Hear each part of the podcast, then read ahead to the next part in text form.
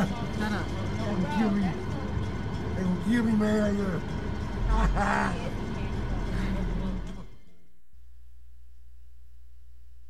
Well, that's our show for today. Thank you so much for listening to Let's Talk About Race. I like to end the show by saying every day and in every way, we hope you agitate for social change. Thank you for listening. For more information on Let's Talk About Race, visit us on social media. We're on Facebook at Let's Talk Race 1 or check us out on Instagram at LT AR Show or www.letstalkrace.net. The following program has been produced by Grassroots News Northwest.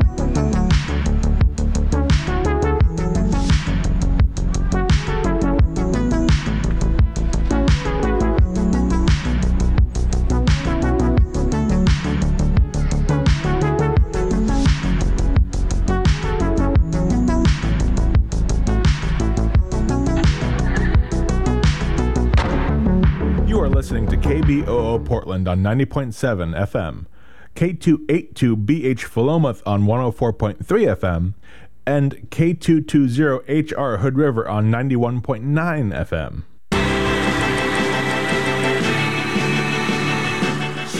You are listening to listener supported KBOO Portland. Love volunteer powered community funded radio? Then join the thousands of individual supporters who make KBOO happen. We only have until December 31st to meet our end of the year fundraising goal, so donate today. kboo.fm slash give. That's kboo dot fm slash give.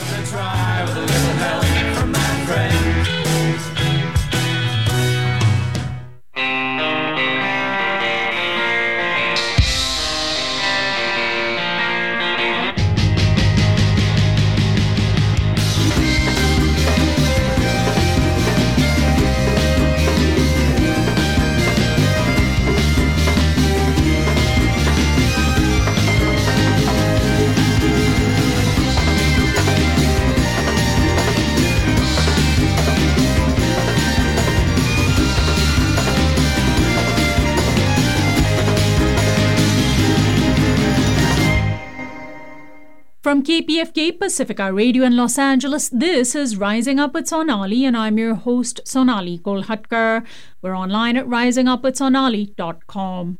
Today, we'll spend the hour discussing racism in America. First, Jody Armour joins us with his provocatively titled new book that seeks to rethink race and language. Then, Seyward Darby examines the role of women in white nationalist movements in her book, Sisters in Hate American Women on the Front Lines of White Nationalism. That's coming up in just a moment.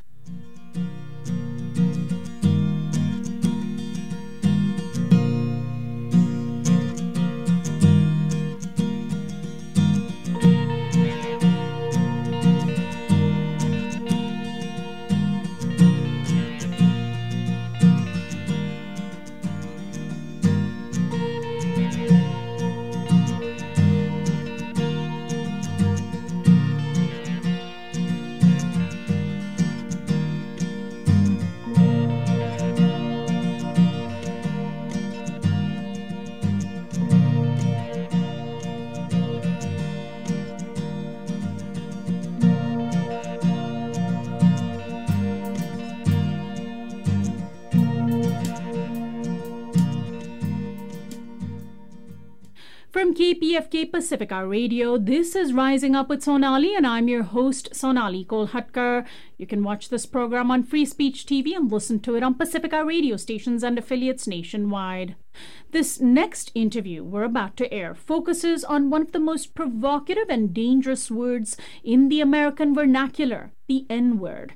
The conversation you're about to hear tackles the controversy around the word and necessarily involves the mention of the N word in its entirety repeatedly from my guest.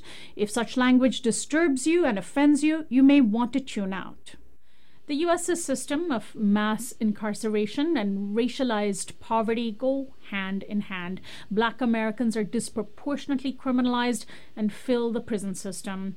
While many on the left liberal part of the political spectrum chalk this up to a racist justice system, not enough link it to the prevalence of poverty in non white communities.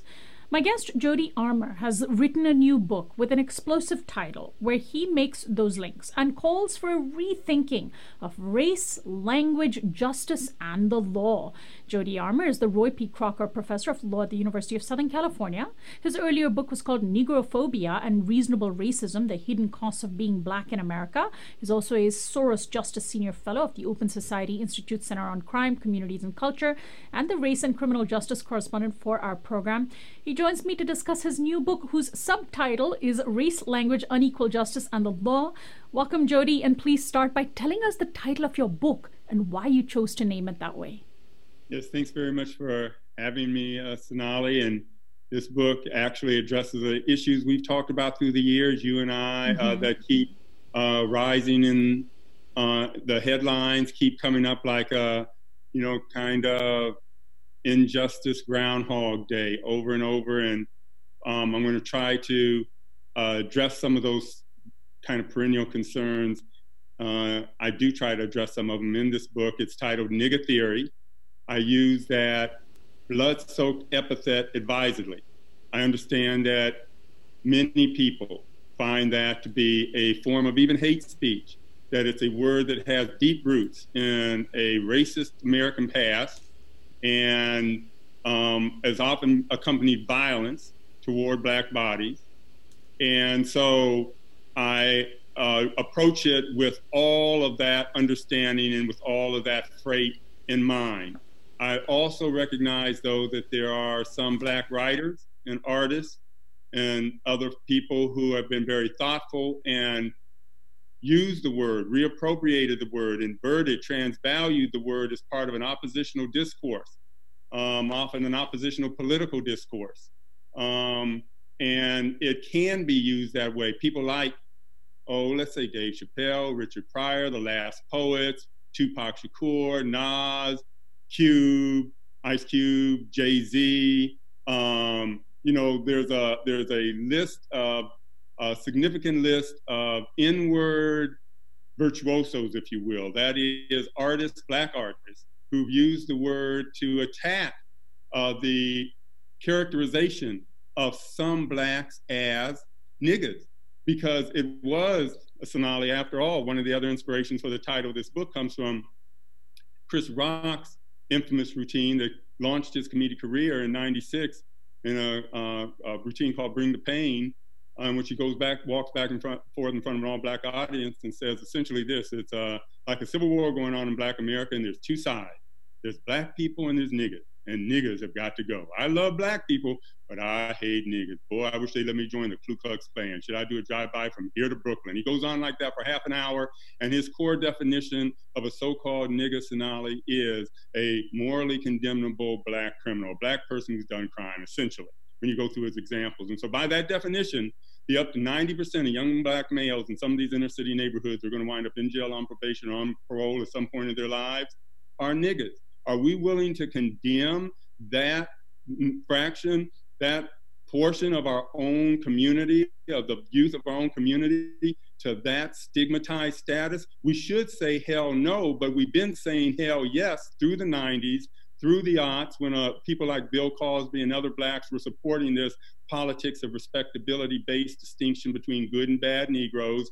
And I'm saying in this book, this is a moment in which we need to put this to rest for good and never again allow ourselves to distinguish between so-called good Negroes and bad Negroes or so-called lovable black people and morally condemnable niggas. The book has an introduction by Melina Abdullah, who is a well-known Black Lives Matter activist based in Los Angeles, and also uh, the uh, in- introduction is written by Larry Krasner, the Philadelphia district attorney, who is uh, progressive in his views on the criminal justice system. And I want to um, re- read for our audience the first sentence of your first chapter, where you say the jagged edges N words, unparaphrasable power can focus attention on the strong but irrational and unreliable urge to morally condemn violent black criminals, and it can also invite law abiding people to stand in political solidarity with such criminals. Well, what do you mean by that political solidarity? Who should be, who, who is the audience that you are saying needs to have this political solidarity? First and foremost, I think across the board, I'm, I'm, I'm arguing for a radical reset in our mentality when it comes to all criminals and all people caught up in the criminal justice system. But I'm first and foremost aiming this at any and everyone who says they want to make deep cuts in mass incarceration. That's a lot of people.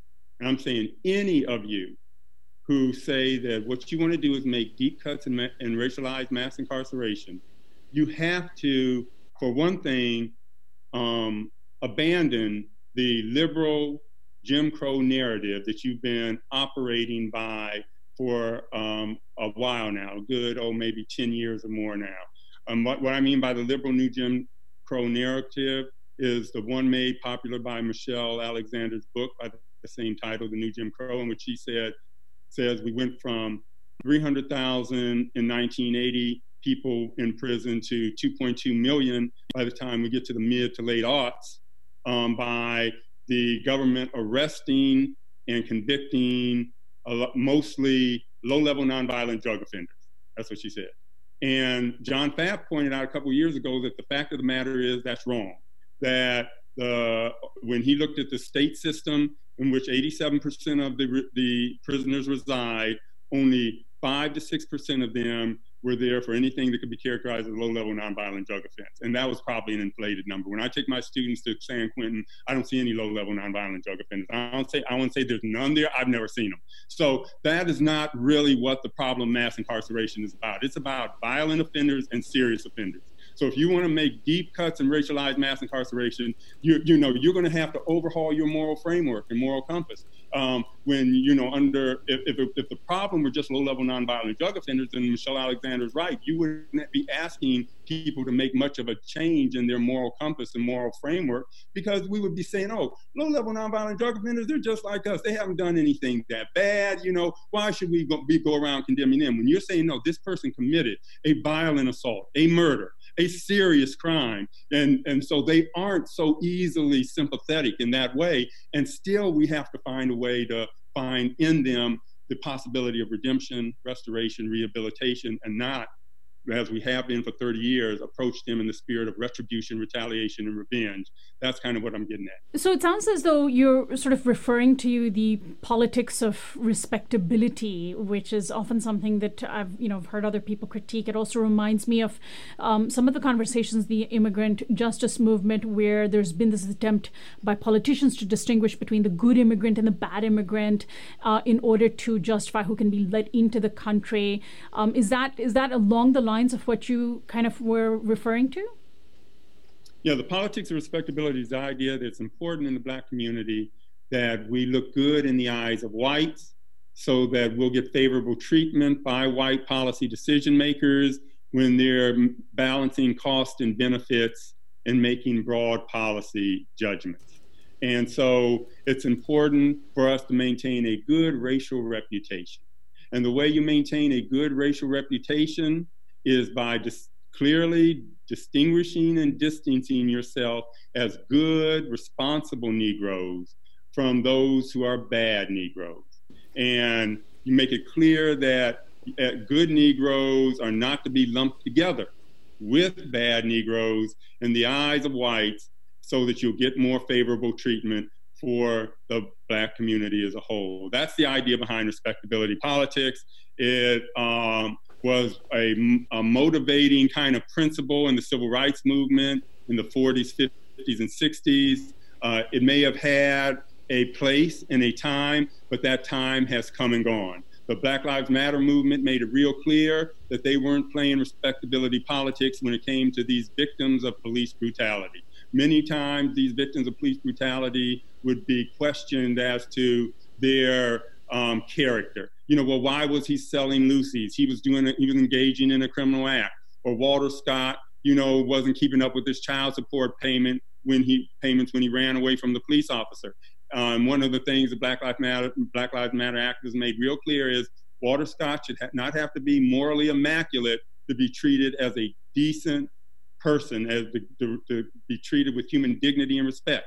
Nor should Eric Garner, Sandra Bland, you know, or any of the hashtags that make up the Black Lives Matter movement. They said, we aren't going to play that respectability politics game. You know, you look at all of us as in this together, you know, and we're standing in solidarity with the least of us. None of us deserves state imposed brutality of any kind. So, yeah, this is one of the reasons I use the N word too, is many people who practice respectability politics are especially upset by the N word. You know, they're they're the ones who went after gangster rap in the 90s and even the late 80s and said that it was such a scourge and it needed to be eliminated from the community. Police would actually arrest Ice Cube on stage. I, I when I interviewed him after my play, uh, he said when he when he said these words, he was told by police officers he would be arrested, and they would. And these are the words he was arrested for, Sonali police coming straight from the underground. A young nigga got it bad because I'm brown and not the other color. So police think they have the authority to kill a minority. You listen to all the lyrics of that song, it's a political st- song, very much, right? It's a political anthem. And to characterize it as something that is worthy of arrest and jailing is tells you what's at stake. That's one of the other reasons I use the N word. When we're talking about transgressive, uncomfortable language, symbolic communication or non symbolic communication, how much power should we give the state to regulate that speech? You know, when we're trying to regulate hate speech, we, we, might we unwittingly give the state the power to come in and regulate people like me, Armour? And say, oh, that N word, we're going to call that hate speech, and we're going to crack down on you. And then we're going to crack down on all these other black dissidents and black dissenters. I worry about giving the state that kind of power, anybody that kind of power, in the name of hate speech regulation. Jody, you're an academic and you write in your book the experience that you had when you first began using the N word in an academic setting, why you made the conscious decision, and the reaction that it elicited. I imagine that that would might have been the beginning of the of the journey that started this book that you're that you've just written. Yeah, it did. It started the book I've written that you know the linguistic use of the N word um, as that kind of um, rather linguistic form of symbolic communication. The non-linguistic form is the afro I've grown as a result of writing this book, and I'll talk to you more about that perhaps a little later. Right, for our yeah. TV audience, uh, they, they would know what you're saying, but maybe our radio audience can find our interview online and watch it.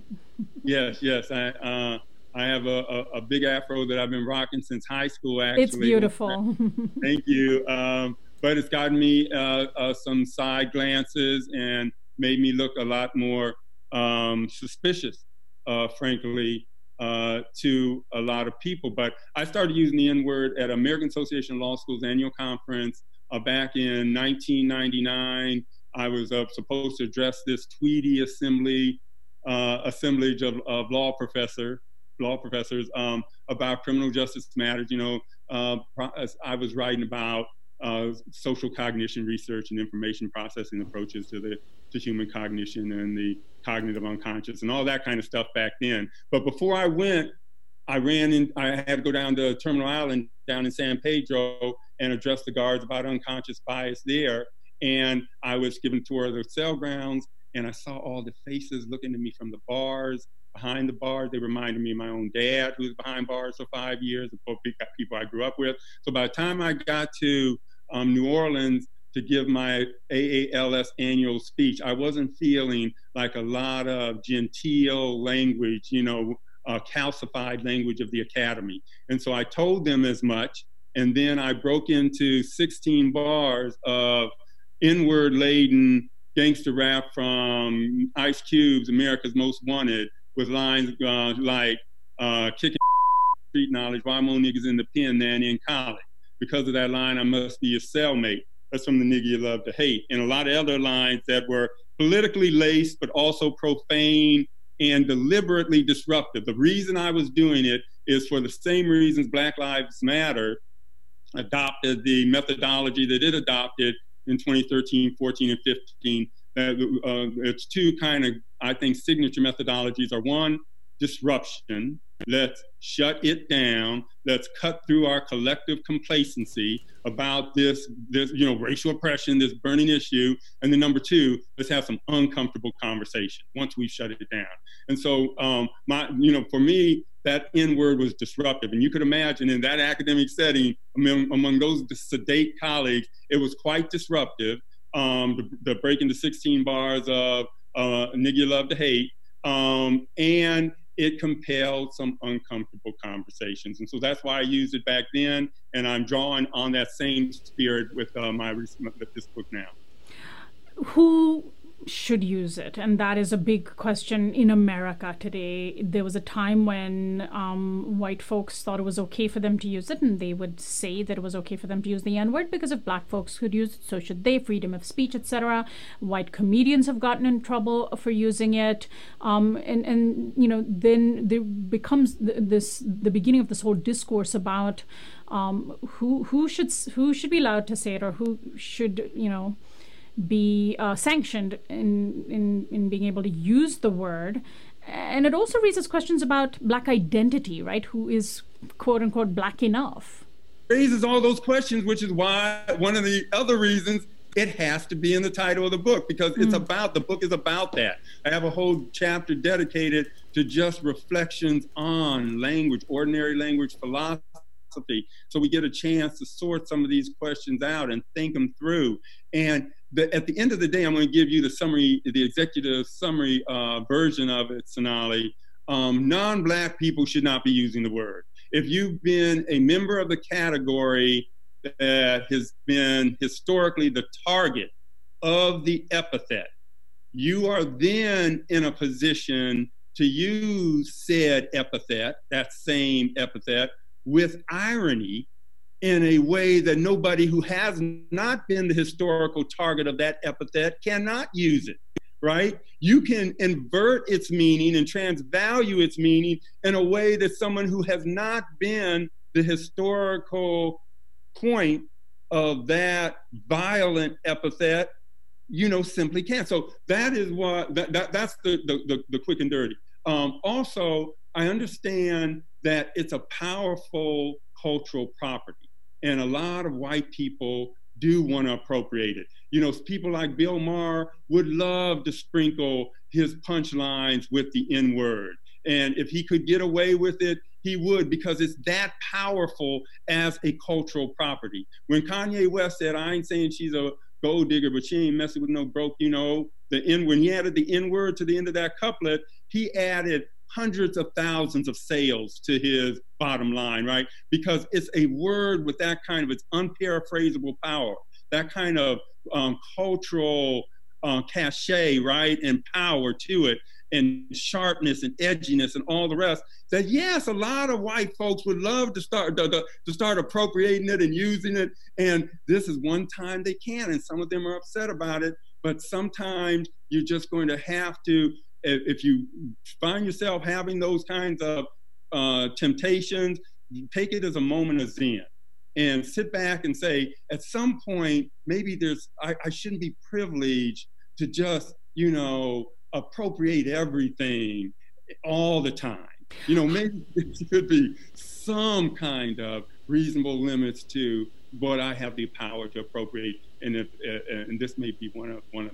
How how can the discussion around language and race be a doorway toward transforming our criminal justice system because at the end of the day we're talking about far too many human beings locked up in our nation's prisons who are disproportionately black. Yes. And the N word, better than any more than any other word I can think of in the English language. There's no other word like it. It more otherizes, it's referent than any other word I can think of. It more monsterizes, demonizes, otherizes its referent more than any other word I can think of. And that's especially what we do, not only to Black folk generally, but to criminals in particular, and to Black criminals in particular. Particular, right? I mean, the the, the kind of the, the the the most distilled, most concentrated form of otherness and um, unworthiness in the American imagination is a black criminal, a criminal who's black. That combination of concentrated, stereotype laden otherness, you know, is why another reason I use the N word, and that's how we think about prisoners.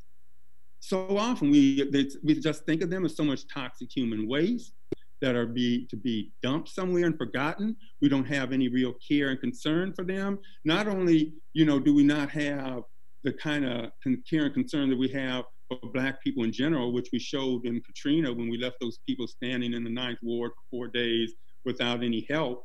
And you compare that to our response to the 9 11 victims in New York, and there was a panic of empathy for them. The Black lives after Katrina just did not matter. That's why for four days, FEMA couldn't get its act together to go help them.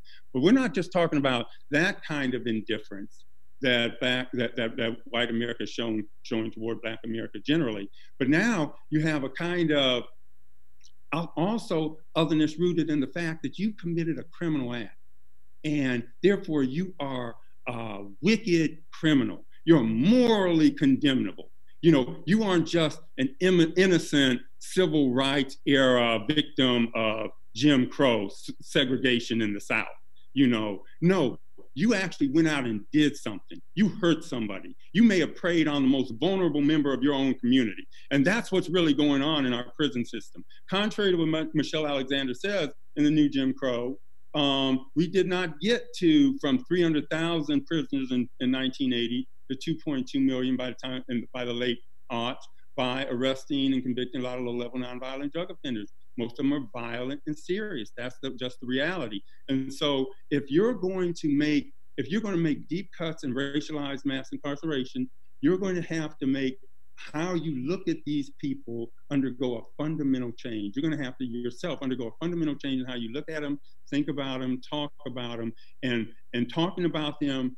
In, in, uh, in other words, when you niggerize them, when in the way that Chris Rock does, when he says, I love black people, but I hate nigger.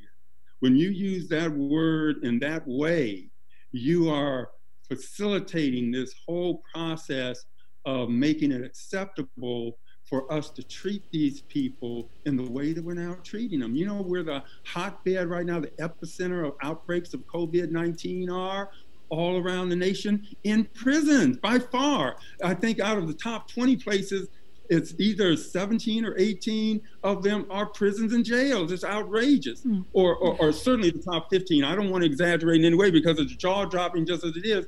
And we don't care about it because we've niggerized them. And that's what I'm trying to get at. Jody, uh, I, I, am also wondering how important it is, of course, for us to understand that that word, of course, originates in American history linked uh, to the very American institution of enslavement of black people. And that historical context is you know obvious it's obvious but it's also sometimes lost it's also been swept under the rug because today's white conservative trump loving america wants to cleanse itself off of any culpability because that is past that's history so how does that word link the historical origins of this nation with existing current racism? Oh, it does very plainly. You're exactly right. Etymologically, it has deep roots running into a blood soaked racist past where people like me were chattel slaves for people like Thomas Jefferson and George Washington. And that I hear those echoes in the word whenever I hear it uttered, on the one hand.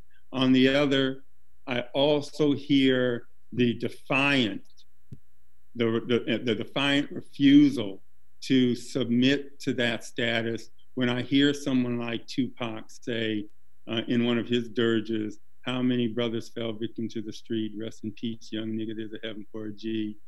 I'd be a lie if I told you that I never thought of death. My niggas, we the last ones left.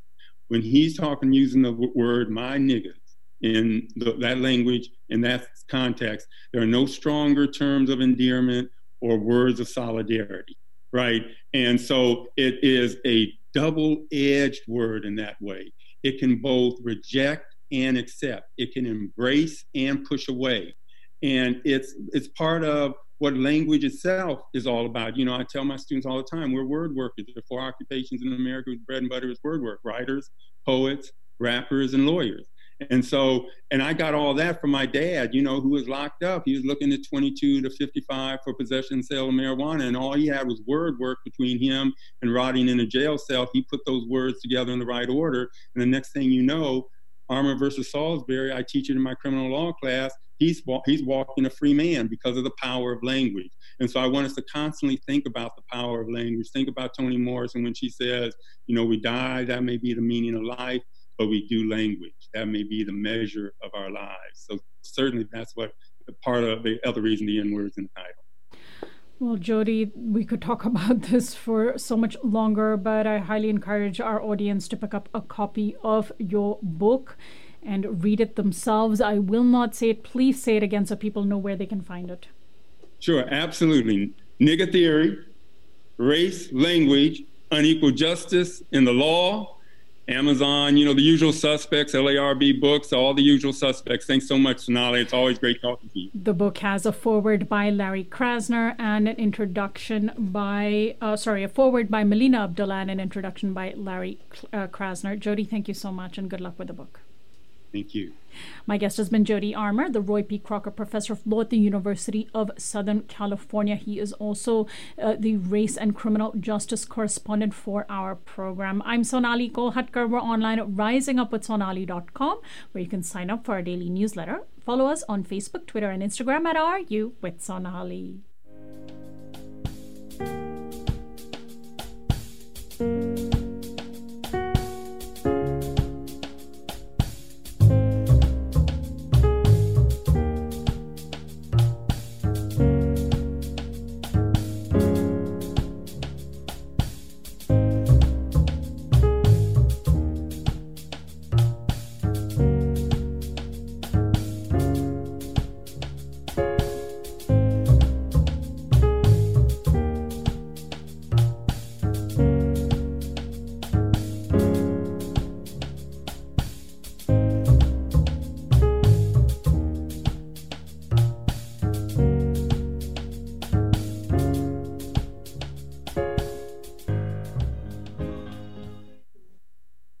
KPFK Pacifica Radio. This is Rising Up with Sonali, and I'm your host, Sonali Kolhatkar. You can watch this program on Free Speech TV and listen to it on Pacifica radio stations and affiliates nationwide. If one pictures the white nationalist movement that President Donald Trump has wooed and relied on, one immediately imagines gun toting white men. But white women are also part of the movement in ways that may not be obvious to the rest of America. In a new book called Sisters in Hate, Author Seyward Darby profiles three white women who embraced white supremacy. Seyward Darby is an editor in chief of the Atavist magazine. She previously served as a deputy editor of foreign policy and the online editor and assistant managing editor of the New Republic. She's written for The Atlantic, The Washington Post, Elle, and Vanity Fair. Her book's full title is Sisters in Hate American Women on the Front Lines of White Nationalism. Welcome to the program, Seyward. Thank you, Sonali. I'm really happy to be here. Why did you want to explore the role that women play in the white nationalist movement that has become so mainstream since 2016? Um, as I mentioned, we generally see that it's men who dominate these movements. Definitely. And I, I, think that it was actually the absence of women in the coverage of the movement in 2016 that piqued my interest to begin with. Um, you know, whether we're talking about, uh, you know, the way that the so called alt right was covered in the lead up to the election or in the immediate aftermath when they were crowing about victory, uh, a lot of the media coverage referred to the movement as a, you know, bastion of angry white men, which isn't to say that it's not that, but it struck me as likely wrong that women were not involved and probably involved in a very uh, important way. Um, and, you know, that was combined with the fact that at the time, exit polls showed that more than half of white women had voted for Trump, which ultimately it turned out to be more of a plurality. But still, uh, it just seemed to me that there was something missing in the conversation about the far right. And so I went looking for women. Um, they were not difficult to find. um, they were there on the internet. Um, and what I also found, and, and this is drawing on um, the work of a lot of really wonderful historians and sociologists, uh, particularly particularly uh, feminist ones, um, that women had been very deeply involved in various iterations of the far right going back over time, uh, but are often written out of that history and underappreciated in terms of the roles that they play and the harm that they do.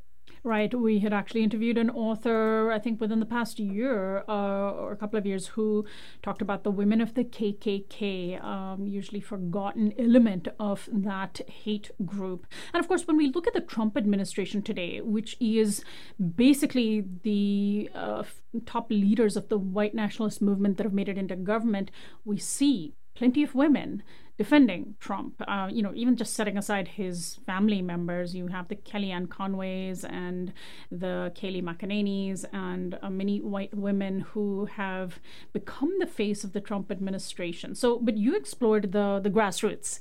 Um, tell me about the, there were three women that you profiled very different seeming women. Let's start with Corinna Olsen, um, who is a very interesting case who seemed to have gotten radicalized in the years after the September 11th attacks and somewhat as a result of her brother's death. She's an embalmer. Yes, um, she is an embalmer by trade um, and uh, has been and was before she even got involved in this movement. Um, and Corinna's story, I think, is a really important encapsulation of the fact that the reasons people get involved in organized racism and, and the hate movement are not necessarily because they have such a deep seated disdain for people that do not look like them.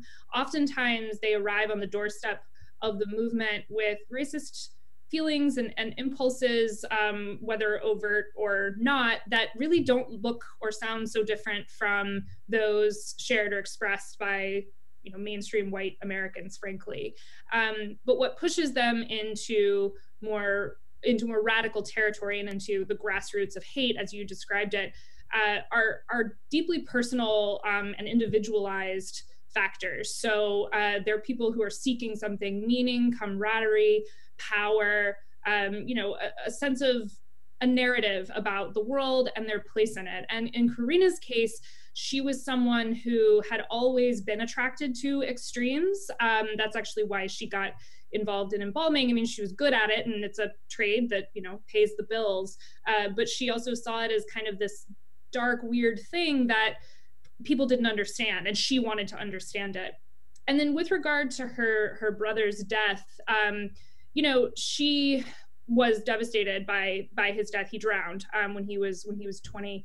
Um, and so there was that but then on top of that she was really seeking to understand the kind of person that he was and she knew that he was into punk music and hung out with guys in leather jackets and you know studded wristbands and boots and things like that and so she looked up what are skinheads on the internet and that led her into you know the racist answer to that question.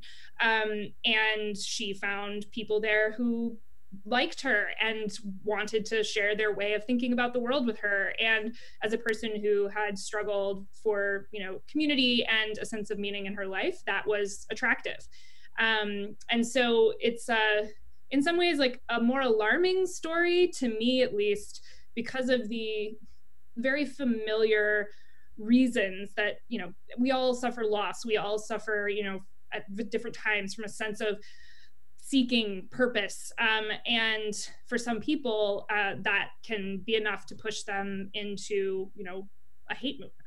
So she ended up um, finding her through through exploring what her brother had been involved in.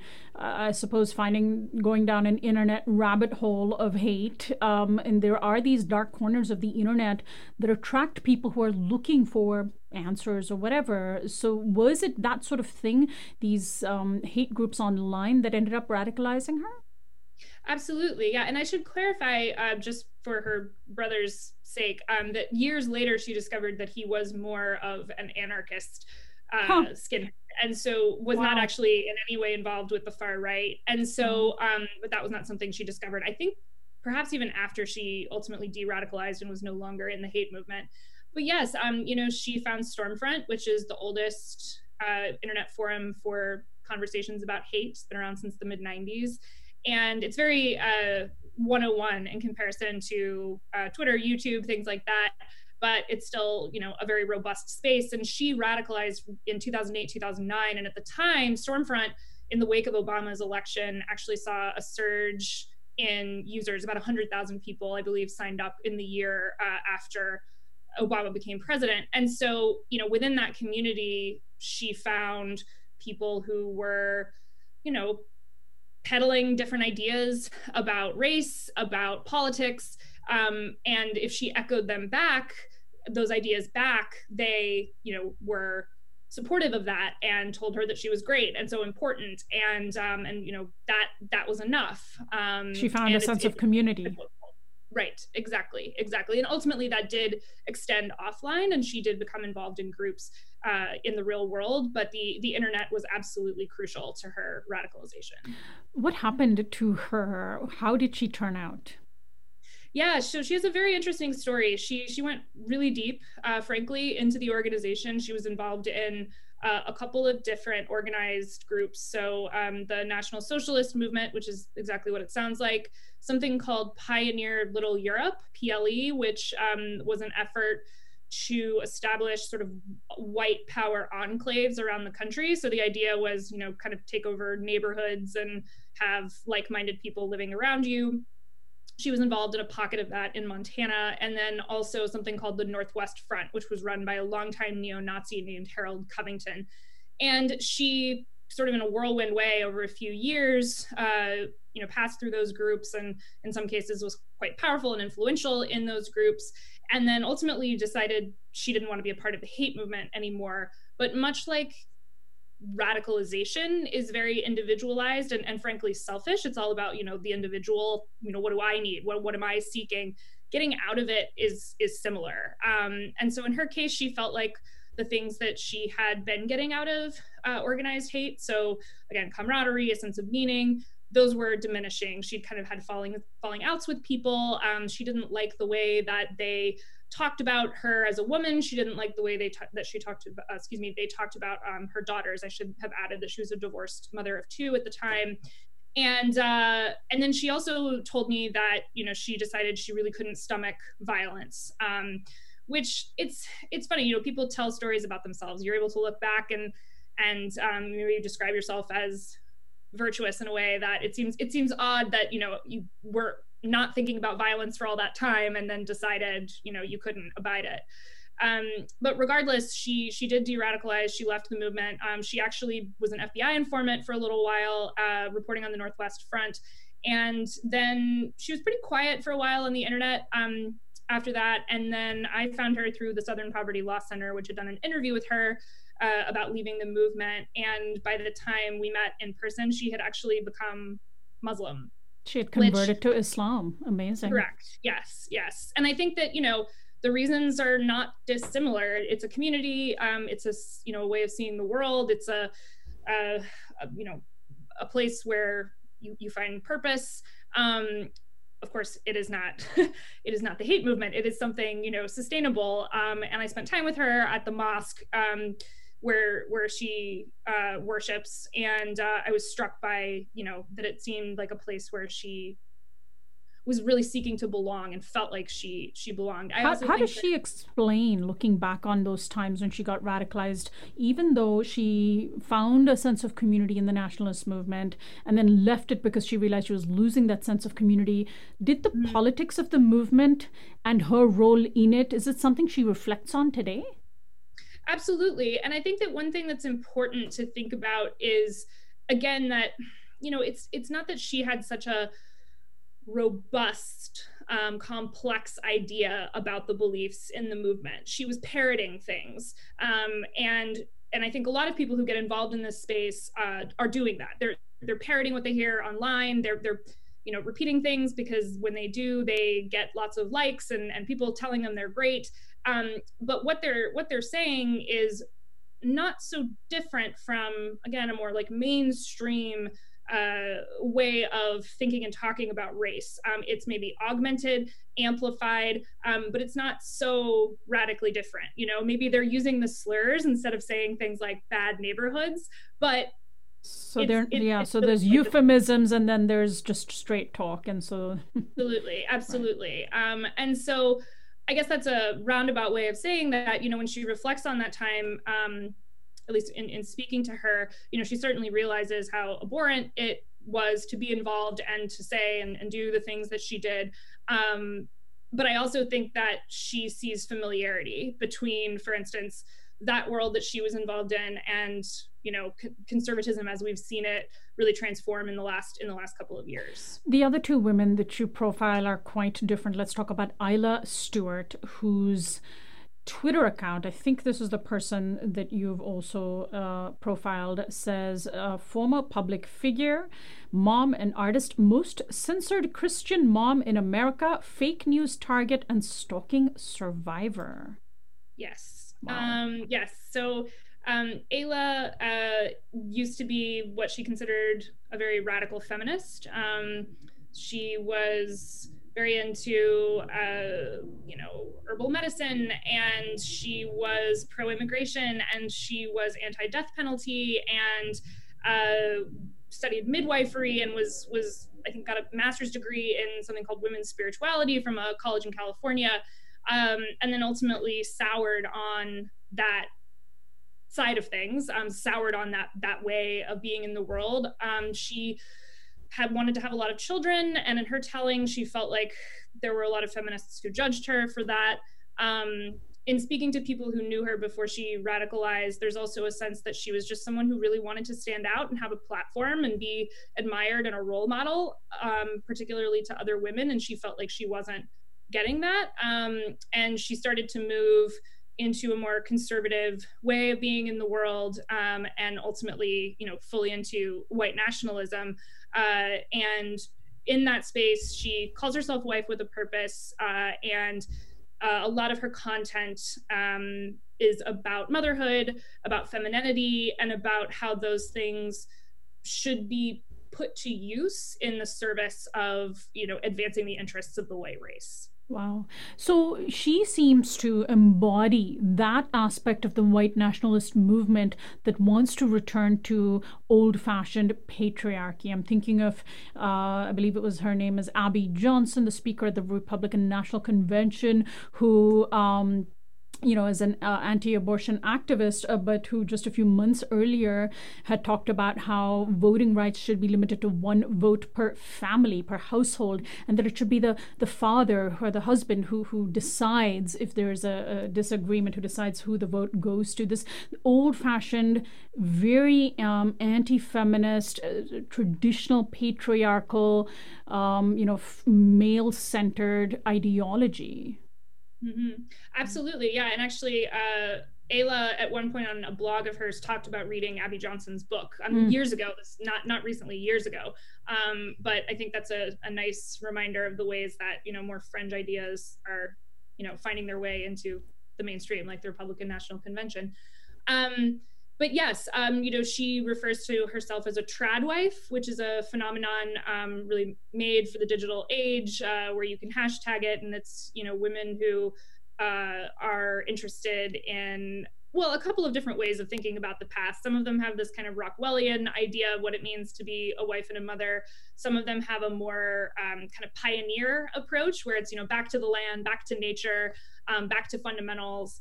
And uh, I think she's a little bit, Ayla is a little bit of both. But, you know, when you ask these women, and I did ask these women, um, you know, what, what about the sexism? What about the misogyny? They just don't agree that that's what's happening. They think that the patriarchy is good and right and natural. It's the way that you know nature intends for the two sexes to relate to each other and that um, for women to be more like men quote unquote um, is to deny the power of the female body the female spirit you know what it means to be a mother and a partner um, and it's a lot of mental gymnastics, frankly, but um, but that's very much the line that they push. And I think that there are women who, uh, you know, in internet communities um, pertaining to mothering, pertaining to uh, you know any any number of things, uh, they they can find some of that language and some of those ideas very appealing. Oh, it's really interesting as some of these women who want to, who seem to be longing for an older era, are extremely active on social media using the tools of the digital age to promote this backward ideology. Um, let's talk about, speaking of online figures, the third uh, woman in the group of three that you profiled, uh, I'm not sure if I'm saying her name correctly, Lana Lokteff. It's Lana. Lana mm So she so she is someone who um, a little bit more empowered, I think, of herself in in the white nationalist movement. She's uh, seems to be a social media influencer.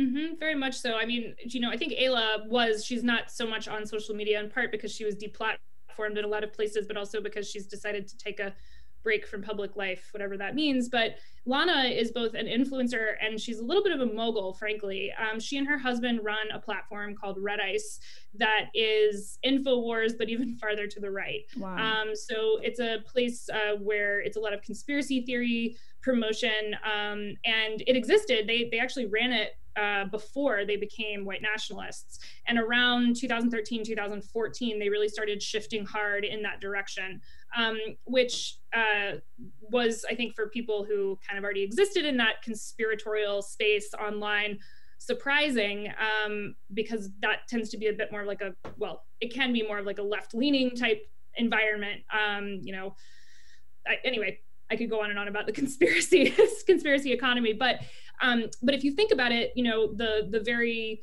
foundational ideas of the hate movement um, are conspiracy theories. The idea that white people are under threat, um, that they are the real targets of racism, that there's a white genocide happening, those are all conspiracy theories. And so, um, so Red Ice really started to promote those ideas and bring people on who promoted those ideas.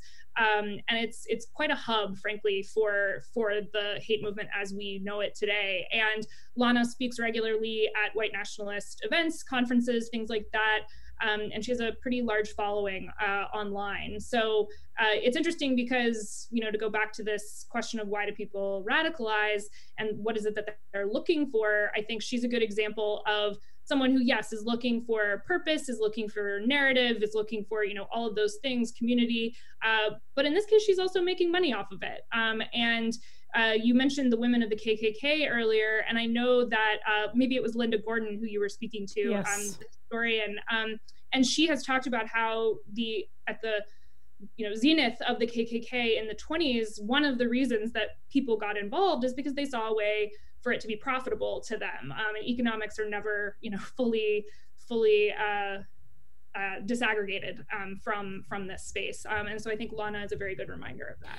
So, just as we see the women in the Trump administration claiming that their very presence is proof that Trump is not a sexist, do you see the white women in the white nationalist movement also making similar claims that their presence serves as a way to, um, you know, undermine some of the criticism that the movement gets? Absolutely. Uh, that's something they will, that's kind of their, their first line um, hmm. when somebody suggests that the hate movement is sexist or misogynist, um, which to be clear, it is. Um, and you know we've seen women who are involved in sexist and misogynistic movements over time sometimes who've led them. I mean phyllis schlafly being the the best example of that probably. Um, you know a deep incredibly powerful um, uh, anti-feminist movement that frankly you know shifted politics in in the 70s here in the united states um, and so you know there's a long history of women being involved in anti-feminist uh, spaces and movements. And in this case they are very quick to say well if it was sexist why would i be here? If, if they were mean to, to women why would i be here? Um, and i think that frankly, that has been one reason that over the last couple of years, especially, the media has been hesitant to talk about women um, in the movement. I think that there's this assumption that no, like women wouldn't actually be involved in something that's sexist and misogynistic um, and so we we struggle i think uh, to hold in our minds the possibility that these women might actually be the victims of sexism and misogyny, but they are also the perpetrators of another kind of harm, or in some cases, that exact kind of harm, that they can. Uh, you know, be both basically, um, and so they they definitely serve that function of saying, you know, this is not a sexist environment. Well, finally, what did you conclude about how white nationalism and women's role in it can unravel. I mean, the future of this country depends on defeating white nationalism. We have been here before. We have gone down this horrific path. It has nearly destroyed the nation. We've come out of it, but never fully, and we're back in it again. And so, from your study of women in the white nationalist movement, what do you think is the opening for those among us who are feminist and who are uh, anti racist, who want justice for all people and equality? Absolutely. You know, I really think that the first step, and this is something I thought a lot about as a white woman working on this project, is recognize not being so quick to say these people have nothing to do with the world as I see it, that they are over there, they're so weird, you know, they've made these bad choices, like you know, I, I have nothing to do with them. Um, and I think women, especially uh, and progressive women, um, have a responsibility to recognize the ways in which they are complicit in similar systems. Um, so, uh, you know, one thing I've been thinking about a lot with regard to Black Lives Matter this summer and uh, the the language and sort of you know promises surrounding that is that it's one thing to say we would like the police to stop shooting innocent people, um, often in their homes. Uh, it's another thing to say, I would like to see a radical restructuring of how opportunity is distributed in this country um, as it pertains to education, as it pertains to housing, as it pertains to any number of things that, you know, are just part of the fabric of daily life. And I think that progressive women especially have a responsibility to recognize how to, you know, disengage from uh, forces that uh, are inherently unjust um, and that actually are the same forces that these women on the far right really feed on. So um, so i think that's you know sort of looking in the mirror being willing to say well what are the ways that maybe i'm i'm not so different um, or that uh, i could be more different. Um, and so i think that that is extraordinarily important and that women play a vital role in that. Um, and i think the other uh, important role that women can play is calling a spade a spade. So, uh, women in white nationalism um, can infiltrate spaces that men don't do so easily. So, you know, again, mothering groups or uh, you know PTAs or uh, you know local farm co-ops or, or any number of things uh, where you know they say, "Oh, you're worried about the health of your family. You're worried about the safety of your family." Like me too. Um, have you ever thought about it from this perspective? Um, and I think that progressive women have uh, a really important role to play to say no, to to really call something what it is, even if you know it's euphemistic, um, and even if calling that out is uncomfortable. Uh, I think that that is incredibly important. Um, I realize that that's not exactly a silver bullet for you know the the moment in which we we find ourselves and, and for a truly just future. And i think that there are so many other steps that are required by you know the government. If we have a new one soon um, by uh, you know tech companies by by any number of entities. And i think that women especially have this like grassroots responsibility uh, sort of person to person neighbor to neighbor uh, woman to woman um, and you know this is really the moment to act on that well, Seyward, I want to thank you so much for joining us today. Uh, give out the website for where people can find out about your work, maybe the Atavist magazine. Yeah, well, I would love for people to read the, the Atavist, um, but the Atavist is totally separate from my from my book. Um, the Atavist is magazine.atavist, a t a v i s t dot com, and we publish one fantastic long form narrative story every month. Um, so I hope people will like that. Um, and then my personal website is seywarddarby.com. Um, and that's where I've been keeping all of my writing and coverage of the book. Uh, and you can also find details about how to order the book there. We'll post links to both of those on our website. Seyward is spelled S E W S E Y W A R D D A R B Y dot com. Thank you so much and good luck to you. Thank you so much. My guest has been Seyward Darby, editor in chief of the Atavist magazine. She previously served as the deputy editor of foreign policy and the online editor and assistant managing editor of the New Republic. She's written for the Atlantic, Washington Post, Elle, and others. We've been talking about her new book, Sisters in Hate American Women on the Front Lines of White Nationalism.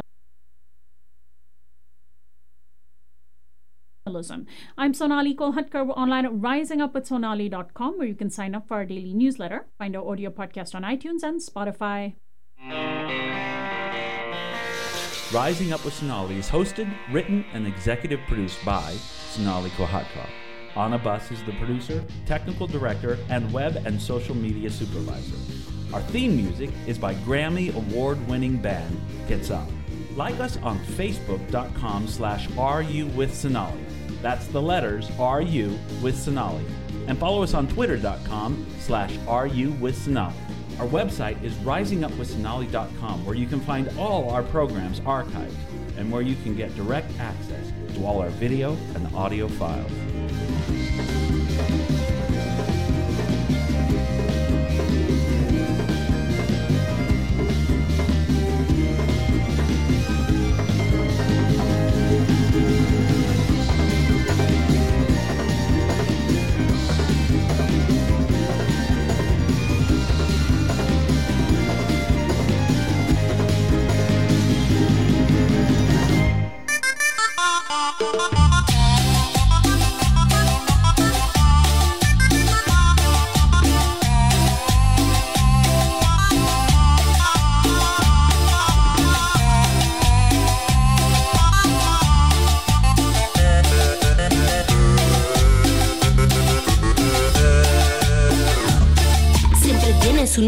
Para no cumplir lo que prometes. Apenado y afligido, llamas y dices que te arrepientes. You are listening to KBOO Portland, 90.7 FM and KBOO.FM online.